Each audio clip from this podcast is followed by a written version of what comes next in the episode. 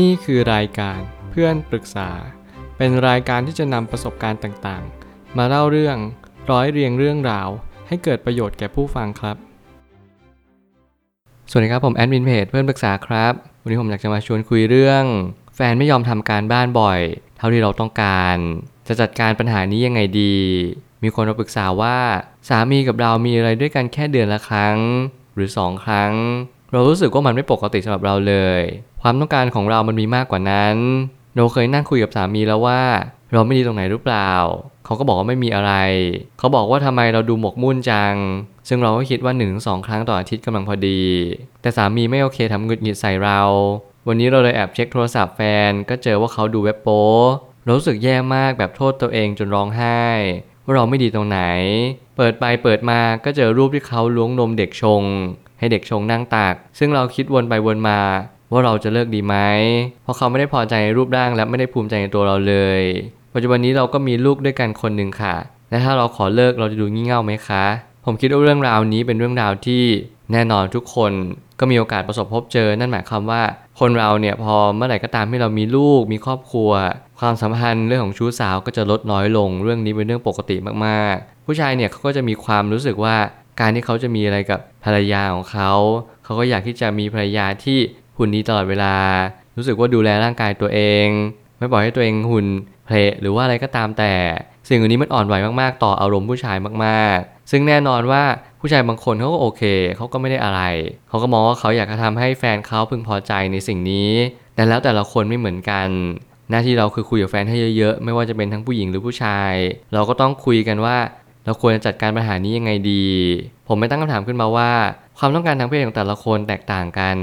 ซึ่งเราจำเป็นจะต้องคุยกับแฟนเรื่องนี้ก่อน ที่จะใช้ชีวิตคู่ร่วมด้วยเสมอ การตกลงคุยกันผมเชื่อว่ามันก็เป็นสิ่งที่ทำให้เราเรียนรู้ว่าโอเค ความต้องการของคุณมีเท่านี้ ความต้องการของฉันมีเท่านี้บางทีฉันอาจจะลดลง เพราะว่าทุกอย่างมันเปลี่ยนแปลงไป แล้วบางทีฉันก็อยากมีอารมณ์มากขึ้น เพราะบางทีบางช่วงเวลาฉันก็รู้สึกว่าเออสิ่งเหล่านี้เป็นสิ่งที่เราควรจะมีมากขึ้น ไม่ว่าอะไรจะเกิดขึ้นก็ตามแต่เราควรจะสนทนากัน แต่แล้วปัจจัยมันมีมากกว่านั้น ผมก็ยังเชื่อว่าคนเราเป็นครอบครัวกัน ทุกอย่างมันก็มีการเปลี่ยนแปลงเข้ามาไม่ว่าจะเป็นลูก การดูแลร่างกายตัวเอง เรื่องเวลาเรื่องอารมณ์ เรื่องของทุกสิ่งทุกอย่างที่เป็นตัวแปร ที่มันไม่ได้แน่ชัดว่าจะเป็นตัวแปรหลักหรือตัวแปรรอง แต่หน้าที่เราก็คือค่อยสังเกตกันไปว่าทำไมเขาถึงเป็นแบบนี้กับเรา ไม่ว่าจะเป็นการดูแลรูปร่างหน้าตาของตัวเอง ไม่ว่าจะเป็นการ ดูแลผิวพรรณการแต่งหน้า รวมไปถึงเรื่องเล็กๆน้อยๆนั่นคือเรื่องกลิ่น ไม่ว่าเป็นกลิ่นปากกลิ่นตัวหรือกลิ่นอะไรก็ตามแต่ สิ่งนี้ผมเชื่อว่ามันค่อนข้างเซนซิทีฟแต่ว่าหลาย ๆ คนก็มักจะมองข้ามกันไปโดยปริยาย ปัญหาชีวิตในความสัมพันธ์ส่วนใหญ่ ก็ไม่เป็นเรื่องเซ็กซ์เป็นส่วนประกอบหลัก แล้วส่วนประกอบรองนั่นคือ ความพึงพอใจในการอยู่ร่วมกันเมื่อไหร่ก็ตามให้เราอยากที่จะมีเพศสัมพันธ์ด้วยกัน มันก็ต้องมีการพึงพอใจตัวกันและกัน เนื่องด้วยอยู่แล้ว นั่นหมายความว่า บางครั้งเนี่ยเราไม่สามารถที่จะไปนั่งบังคับประคองความรู้สึกของใครได้เลยว่า โอเค คุณต้องพึงพอใจฉันนะแน่นอนว่าบางครั้งเนี่ยชีวิตคู่ก็เหมือนการ set zero ทุกครั้งที่เราเดินทางไปไกลแค่ไหนแล้วก็ต้องกลับ back to the basic เหมือนเดิม สูงสุดสู่สามัญต่อให้เรามีความสวย มีความหล่อมากมาย วันหนึ่งเราก็ต้องแก่ตัวลง หลายครั้งเราก็หลงลืมไปว่า จริงๆ แล้วเราเริ่มต้นจากการที่เราชอบ ในสิ่งที่มันมีความตื่นเต้น แต่พอผ่านไปผ่านมาทุกอย่างมันก็จืดชืดไปโดยธรรมชาติ ซึ่งเราไม่ได้ไปปรุงแต่งหรือไม่พยายามไปบังคับอะไร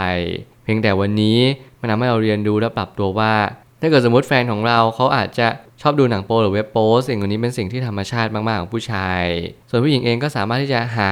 ช่องทางอื่นได้ ตามเป็นสิ่งที่คุณต้องการ เพียงแต่ก็ขอให้อยู่ในหลักศีลหลักธรรมที่ยังประคับประคองกันไปอยู่ สิ่งนี้ผมเชื่อว่าไม่ว่าเขาจะทำอะไรก็ตามแต่ ตอนนี้มันอาจจะยังไม่ใช่สิ่งที่เลวร้ายมากที่สุด ไม่ว่าจะเป็นการไปร้านอาหารที่มีการ entertain เข้ามา แน่นอนมันอาจจะดูน่าเกลียด แต่สังคมสมัยนี้ก็ยอมรับเรื่องเหล่านี้ได้มากยิ่งขึ้น ผมอาจจะดูเข้าข้างผู้ชายสักนิดหนึ่งแต่ผมก็ยังเชื่อว่าเพศชายเป็นเพศที่มีแรงขับทางเพศสูงจริง ๆ และเพศหญิงเองบางคนอาจจะมีแรงขับทางเพศสูง ซึ่งแต่ละคนก็จะจัดการไม่เหมือนกัน เอาเป็นว่าแต่ละคนจัดการในกรอบที่ตัวเองจัดการได้ แล้วขอให้ทุกอย่างเป็นไปตาม สิ่งที่ควรจะเป็นดีกว่า การที่ผู้ชายไม่อยากมีอะไรกับผู้หญิงก็อาจจะแปลว่าเขากำลังเบื่อเรา แล้วการเบื่อนี้ก็มีหลายสาเหตุ เราจึงต้องหาสาเหตุที่แท้จริงให้จงได้ ถ้าเราเท้าความไปถึงอดีต นั่นคือมันมีตัวปัญหาหรือเปล่าที่ทำให้แฟนของเราเบื่อหน่ายสิ่งที่เราเป็น เราลองสังเกตให้มากที่สุดลองคุยกับเขาลองถามเขาเลยบางครั้งเนี่ยแน่นอนขอให้การเลิกกันเนี่ยเป็นชั้นสุดท้ายจริง ๆ ในความสัมพันธ์ไม่ว่าอะไรก็ตามแต่ เราจับมือกันได้ขนาดนี้ ผมก็อยากแนะนำให้เราจับมือกันต่อไป เพราะแน่นอนอุปสรรคขวากน้ำสิ่งเหล่านี้เป็นสิ่งที่อาจจะยังไม่ได้ใหญ่มากสำหรับชีวิตคู่มวลรวม เพราะเรายังเจออะไรอีกเยอะมากๆมันวิกฤตโรคระบาด วิกฤตการเงิน สิ่งต่างๆที่ถาโถมมาที่ครอบครัวของเราแน่นอนบางครั้งการเป็นซิงเกิลมัมอาจจะไม่ดีอย่างที่เราคิด เราจะต้องอดทนให้ได้มากที่สุดก่อนดีกว่าแน่นอนว่าเพศชายอาจจะเป็นเพศที่มีความต้องการทางเพศสูงกว่าผู้หญิง ซึ่งการเปลี่ยนรูปแบบหรือการเปลี่ยนสถานที่อาจจะพอช่วยได้บ้าง สิ่งนี้เป็นสิ่งที่เราต้องเปลี่ยนสถานการณ์ ให้กลายเป็นว่าเราเป็นต่อในสถานการณ์ครั้งนี้ นั่นคือลองชวนไปเที่ยวต่างจังหวัดดู ทุกสิ่งทุกอย่างเราต้องเปลี่ยนบรรยากาศต้องสร้างสิ่งที่เราคิดว่ามันน่าจะดีขึ้น มีหลายคู่ก็มีความรู้สึกว่าจริง ๆ แล้วคาว่าจำเจมันอาจจะดูไม่สำคัญเท่าไหร่ เพราะว่าจริง ๆ สถานที่ไม่สำคัญเท่ากับบุคคลที่อยู่กับเรา แต่บางคนนั้นสถานที่เขาก็ให้ความสำคัญเช่นเดียวกัน รวมไปถึงการเปลี่ยนบรรยากาศไปดินเนอร์ดูดีไหมสิ่งเหล่านี้เป็นสิ่งที่ทำให้เรามาปรับความเข้าใจกันมากขึ้น บรรยากาศเดิมๆที่เราเคยเป็น เรารู้สึกว่ามันน่าเบื่อแล้วมันน่าจำเจมากๆ สิ่งนี้อาจจะกลายเป็นโอกาสสำหรับเราที่เกิดขึ้นจากวิกฤต ในการที่แฟนไม่ยอมทำการบ้านเลย เราจะลองดูนิ่งๆ ไปดูเงียบๆไม่ต้องไปตามเขา ให้เขามีจุดที่สบายใจที่สุด และเขาก็กลับมาพร้อมกับเวลาที่เขาอยากอยู่ใกล้เรา อย่างสัมผัสเนื้อตัวเรา สิ่งเหล่านี้เป็นสิ่งที่เราจะต้องสร้างมันขึ้นมาเหมือนกันไม่ว่าอะไรก็ตามแต่อย่าลืมที่จะสังเกตกันและกัน ศาสตร์ของคู่ชีวิตเนี่ยมันไม่ใช่เรื่องง่ายเลย มันจะเป็นจะต้องเล่นแร่แปรธาตุเหมือนกันต้องดูว่าเขาอารมณ์เป็นยังไงวันนี้ เขามีรายได้เข้ามาหรือเปล่า หรือเขาเพิ่งเสียเงินก้อนใหญ่ไป สิ่งเหล่านี้ผู้ชายมันก็มีความอ่อนไหวเช่นเดียวกัน เราก็จึงจำเป็นจะต้อง ค่อยๆเรียนรู้ ค่อยๆเข้าใจแฟนเราต่อไปเรื่อยๆ สุดท้ายนี้ทางนี้ชีวิตคู่ที่ดีต้องมีบริบทอื่นร่วมด้วยเสมอ เช่น การยอมรับตัวตนที่เปลี่ยนแปลงไป นิสัยมวลรวมที่เราไม่เคยเห็นตอนคบหากัน และการสนทนากันอย่างลึกซึ้งเป็นต้น แน่นอนว่าชีวิตคู่หลายคนไม่ได้ผ่านตรงจุดนี้ไปเลย ไม่ว่าจะเป็นรูปร่างหน้าตานิสัย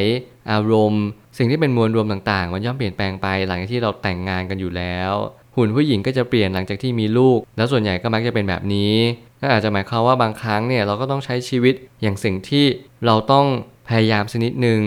ถึงแม้มันอาจจะเป็นสิ่งที่ไม่สลักสำคัญเท่าไหร่ แต่พอเรามองยาวๆแล้วอารมณ์พวกนี้มันมีความสำคัญอย่างยิ่ง ต่อการดำรงชีวิตหรือเปล่า ดีเทลเล็กๆมูดอารมณ์ที่จันลงใจตื่นเต้นสนุกสนาน มันต้องลองเปลี่ยนแปลงหรือเปล่า ลองเที่ยวต่างจังหวัดลองเที่ยวต่างประเทศ ลองขับรถเล่นดู ลองพาลูกไปไหนก็ได้ไปเที่ยวสวนสนุก ซึ่งความรักอาจจะไม่ได้เกิดในรูปแบบเดียว มันจะมีความผูกพัน อาจจะเริ่มเห็นนิสัยบางแง่มุมที่เออเราประทับใจแฟนเรา แล้วเราก็ไม่เคยเห็นเขามาก่อนเลย และรวมไปถึงสิ่งที่สำคัญกว่านั้นนั่นก็คือการสนทนากันอย่างลึกซึ้ง ผมอาจจะชอบโมเมนต์นี้พิเศษเพราะผมเชื่อว่าการสนทนากันมันทำให้เราเข้าใจกันจริงๆทำให้เรารู้ว่าเรามีมุมมองที่ไม่เหมือนคนอื่น เรามีความคิดชุดความรู้ หรืออะไรก็แล้วแต่ที่มันทำให้เรารู้สึกว่า ฉันอยากจะสื่อสารกับคุณในณวันนี้นะ ถึงแม้อาจจะดูว่ามันไม่มีความหมายอะไรเลยแต่อย่างน้อยที่สุดเรามานั่งคุยกัน นี่คือโมเมนต์ที่ล้ำค่าที่สุดในชีวิต ต่อให้ใครไม่สนใจผมก็ยังเชื่อว่าคนที่อยู่ข้างๆเราเขาก็ต้องเห็นประโยชน์จากสิ่งที่เราแสดงออกไปแน่นอน ลองเปิดใจคุยกัน คนส่วนใหญ่ชอบมีอีโก้มีอัตราตัวตน อายบ้างเขินบ้าง เพราะว่าถ้าทำไทยอาจจะไม่ได้เหมาะกับการพูดตรงๆ หรือพยายามสร้างสถานการณ์โรแมนติกแต่สิ่งเหล่านี้ก็ยังสำคัญที่สุดสำหรับการดำรงชีวิตคู่เสมอมา ผมเชื่อว่าทุกปัญหาย่อมมีทางออกเสมอ ขอบคุณครับ รวมถึงคุณสามารถแชร์ประสบการณ์ ผ่านทาง Facebook Twitter และ YouTube และอย่าลืมติด Hashtag เพื่อนปรึกษาหรือ f r ร e n d t a l k